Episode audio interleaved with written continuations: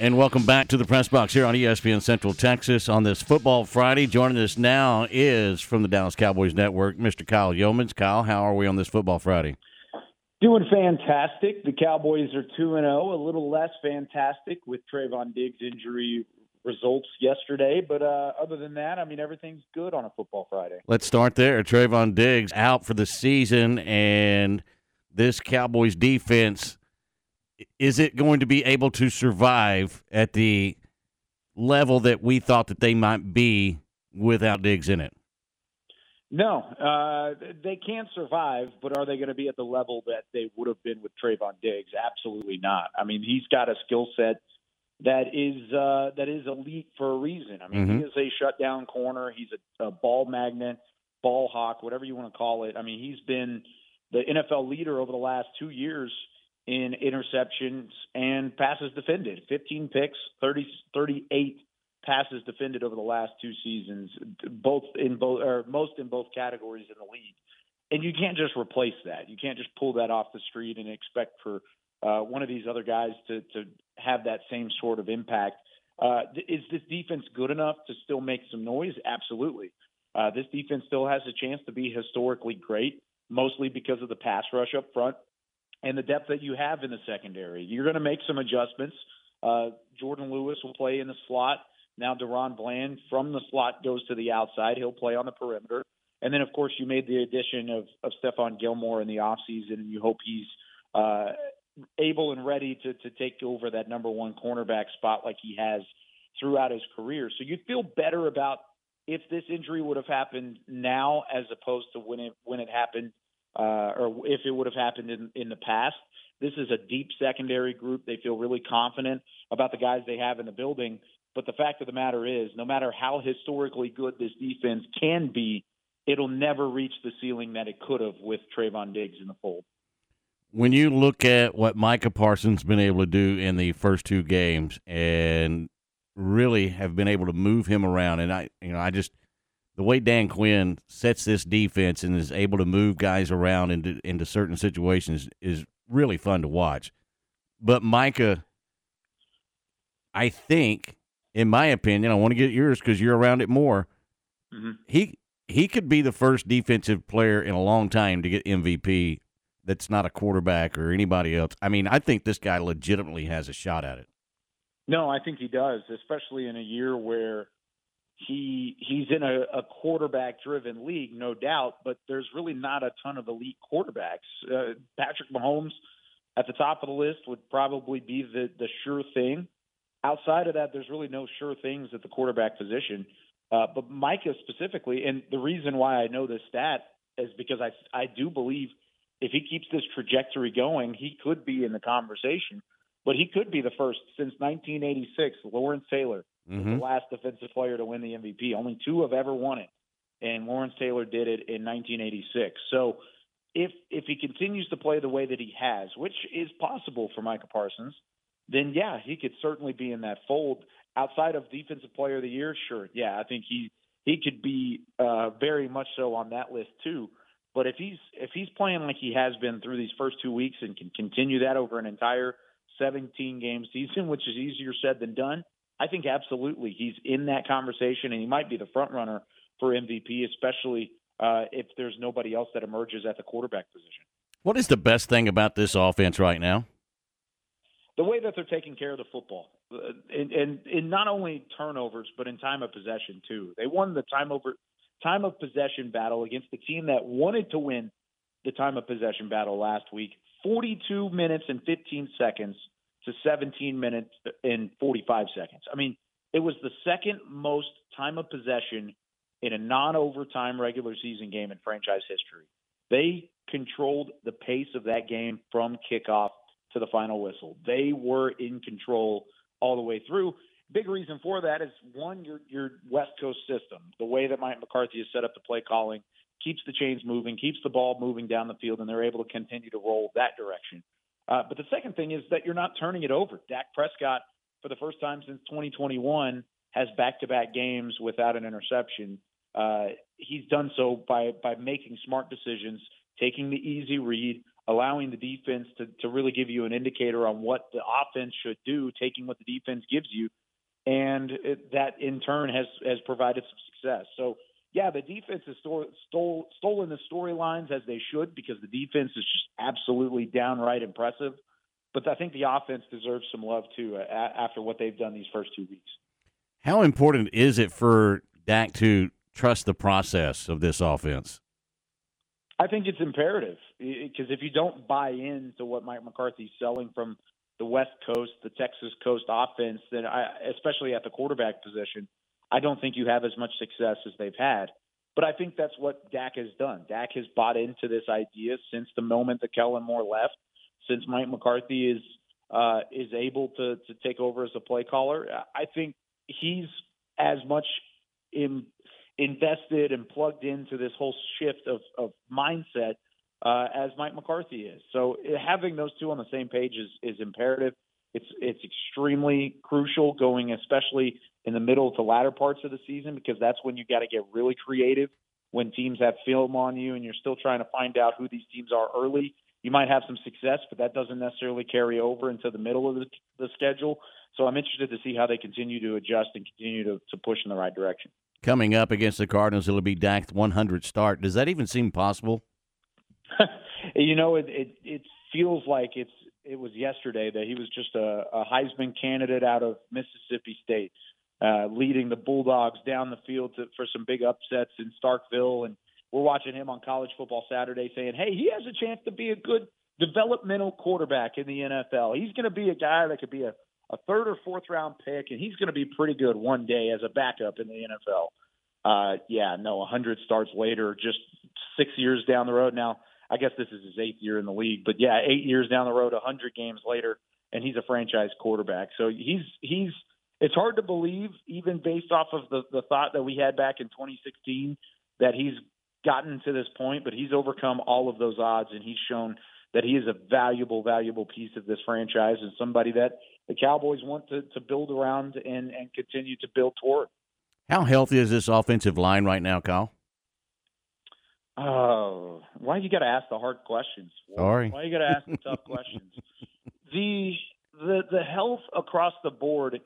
It's an interesting thought because this is going to be the first time, Ward, this week, as long as nothing happens between now and Sunday afternoon, that the Cowboys will have their top five offensive linemen on the field at the same time since 2021.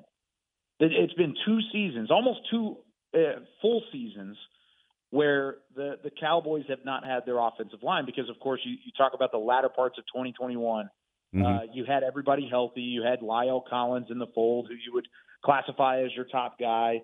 You, then, when you drafted Tyler Smith last year, it, uh, Tyron Smith goes down. So he's out for a significant amount of time. When he makes his return, Terence Steele goes down, so they don't play on the same offensive line together at all in 2022. So this is the first time, especially now that Terence Steele's been banged up. You've had Tyler Smith out for these first two games. Zack Martin's been on the injury report. Tyler Biadasz has been on the injury report. The only guy that hasn't been really is Tyron Smith, and he's been on there for an ankle injury, but he hasn't missed any time all these other guys have at least missed time through either the training camp process or practices this season.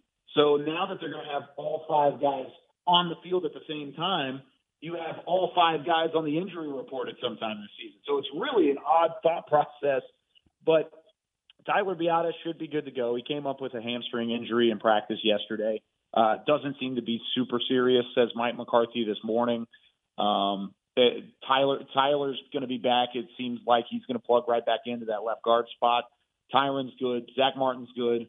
Terence Steele's good. So overall, everybody's a thumbs up, but you're keeping a close eye on that health moving into the rest of the regular season. Kyle Youmans, Cowboys Network, with us here in the press box on ESPN Central Texas. And Kyle, is it imperative that Michael Gallup shows up this week for this team?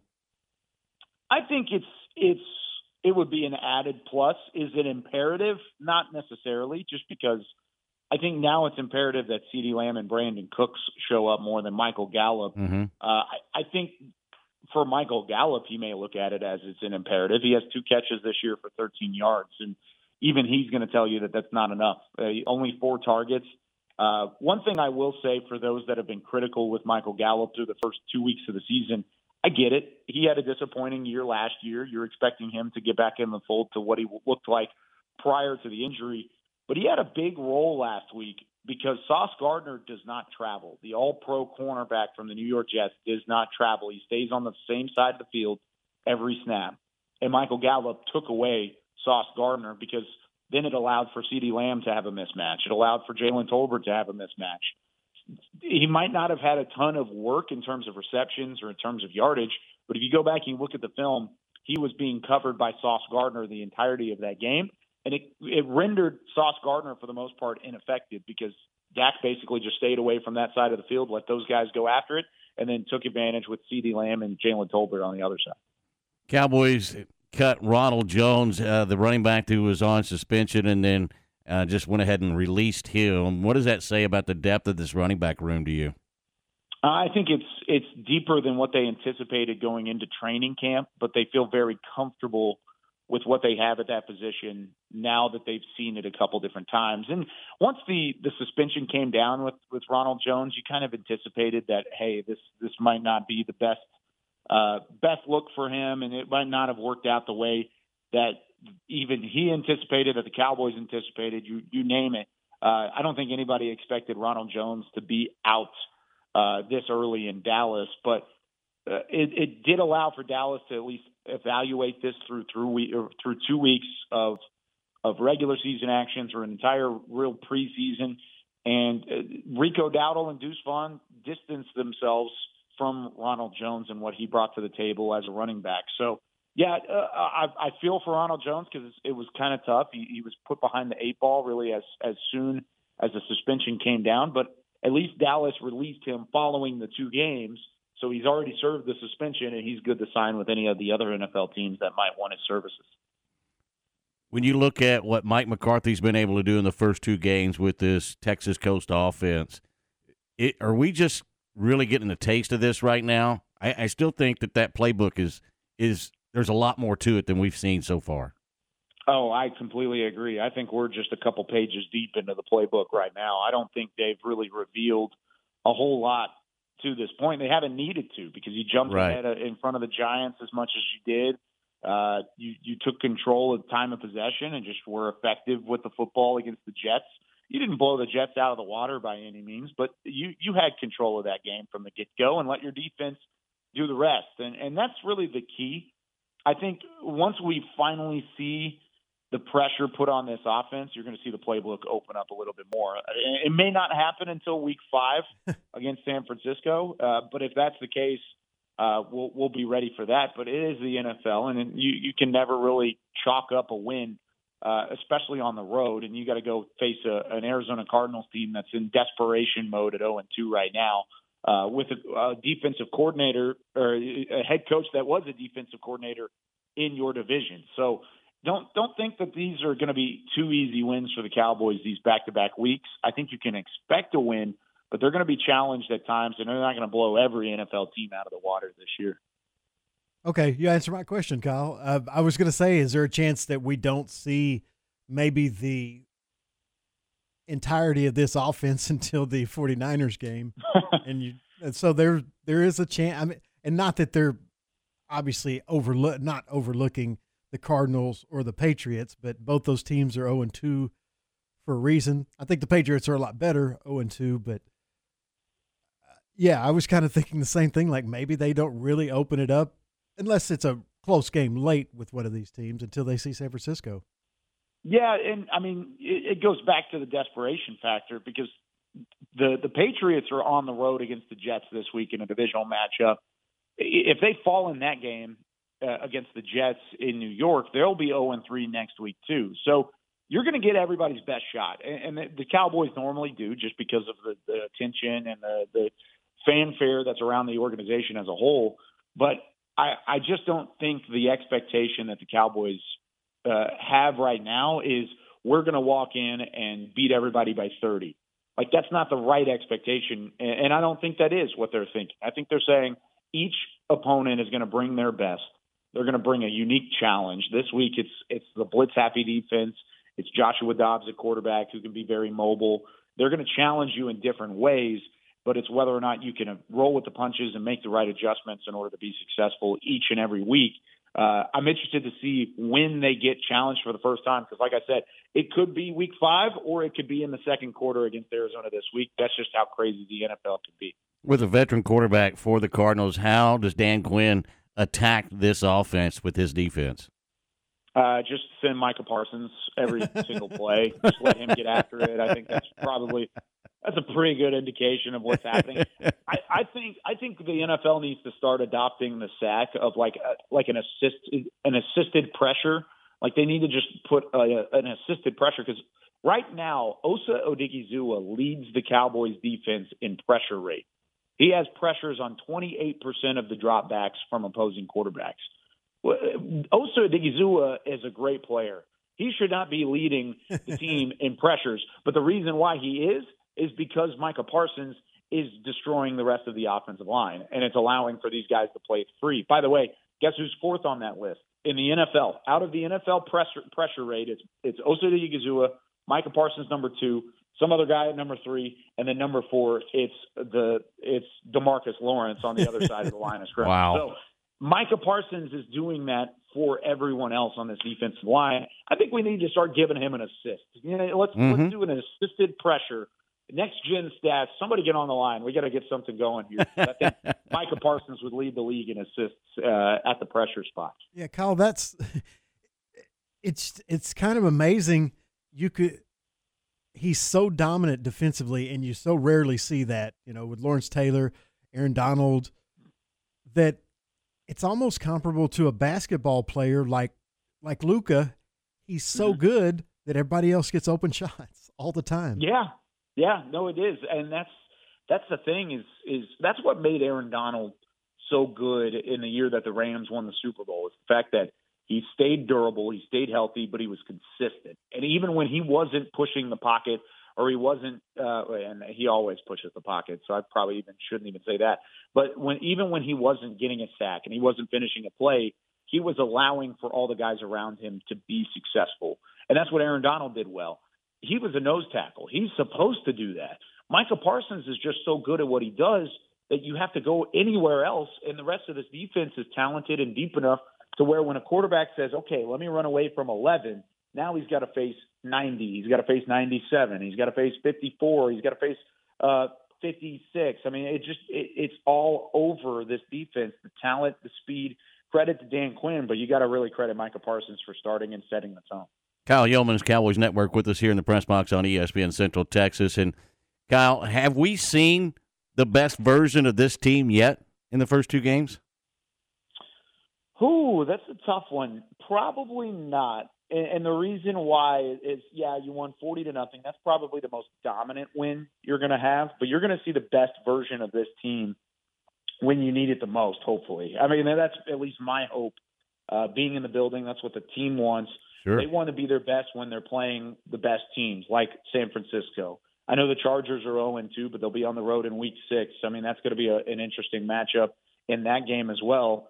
Uh, I want to see, I want to see this continue to be the better team when they need it the most down the stretch, and especially whenever we come to the playoffs. And without Trevon Diggs on that defense, it'll be tough, and there are going to be adjustments that need to be made. But you can't let the season end just because of the one injury that that does provide a bit of adversity. You got to continue to push through that. I'm excited to see how the team does that, and, and it starts this week against the Cardinals. But I think the better version of what this team's going to look like is going to be when you get tested, you overcome that adversity, and you come out on the other side. I asked you this last week. Avante Turpin got involved in the offense, continues to be involved in the offense. Are we going to see him more offensively as the season goes on? And, and and he really becomes a factor with this offense, you think?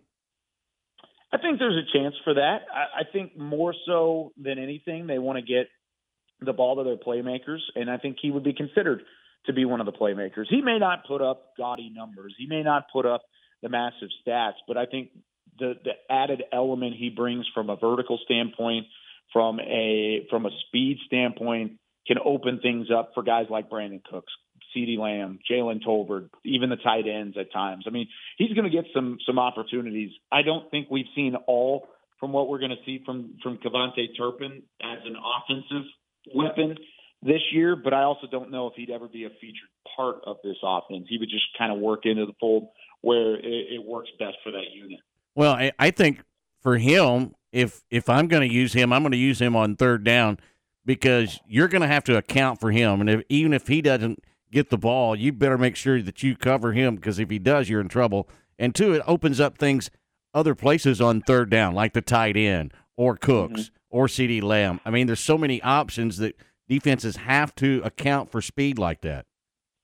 Yeah, they do, and I think at times it's it's interesting because the play calling has has to be a trial and error thing with KaVontae Turpin because it is such a nuance in the league of having a guy like that with, with that skill set that it might be some trial trial and error. I know there was one play against the Jets where he ran like an inside zone in the red zone, and I didn't love the play call, but it's also they were leading in the game. They're just trying to to maybe see if it does work or if it doesn't work. And once it doesn't, they're going to throw that out and they'll they'll look for something elsewhere. But I think the creativity and at least the potential for creativity is there for KaVontae Turpin and what they could bring to the table uh, with his skill set throughout the year. It's just whether or not they use it in the right way as the season goes along. Well, I also think that it it it adds an element in Mike McCarthy's play calling that I like, and you mm-hmm. you know what I thought about Kellen Moore, but for Mike McCarthy, you can see what he's trying to do. He's setting things up for later, and that was a play that I think he was setting things up for later with as well. And and I like that about this offense. Yeah, thinking three steps ahead. That's what you get from a veteran play caller who had done it for so long and, and been around it for so long. And I think you're starting to see that with this team. I think you're starting to see Mike McCarthy put his fingerprints on this offense a little bit more as we go along, but without showing all of his cards at once, which mm-hmm. I think is a good thing for this team. Kyle Youmans, Cowboys Network with us. Kyle, your score in this game. Give me the Cowboys big, 31 to 7 final score. Oh. Dallas gets the win over the Cardinals. I think they get challenged early, but then they run away with it because the defense just takes over late. I think it'll be a fun one for Cowboys fans in Arizona, and they'll come back 3 and 0 to face the Patriots in week 4. All right. What have you got coming up this week for Kyle Youmans? Ah, so I'm glad you asked that question. I've got a really fun one tonight the Wakeland Wolverines and the Lone Star Rangers. It's the battle for the El Dorado Whataburger every year. Nice. They battle. They battle because the two schools are very close to each other. They're separated by like a mile and a half. In between the two schools, there's a Whataburger, and they they they play for the the right to go to the Whataburger after the game. So if you lose, you, you you go somewhere else. You go to a different Whataburger. But if you win, you get that one for the night. Uh, Lone Star had won that game eight years in a row up until last year. Ooh. But Wakeland has a chance to win two in a row for the first time in their program's history against Lone Star. So I'm excited about that. And then tomorrow I'm making the trip down I-35. I'll be at McLane Stadium. I'm going to be uh, bu- bumming around with the Baylor Bears and the Texas Longhorns tomorrow night. So uh, that should be a, a whole lot of fun. Going to get to come down and see the family, and get to watch some good football, and I mean, I know there's a lot of Texas fans in the area, but I grew up in Waco, so sick 'em Bears. Let's get after them. Let's pull off the upset and make things really interesting in the Big 12. There he is, Kyle Youmans, Dallas Cowboys Network. Hey, have a safe trip coming down. Have a great call tonight, and we look forward to talking to you next week. All righty, guys. Thanks for having me as always. Talk to you soon. All right, there he goes, Kyle Youmans, Cowboys Network. Hey,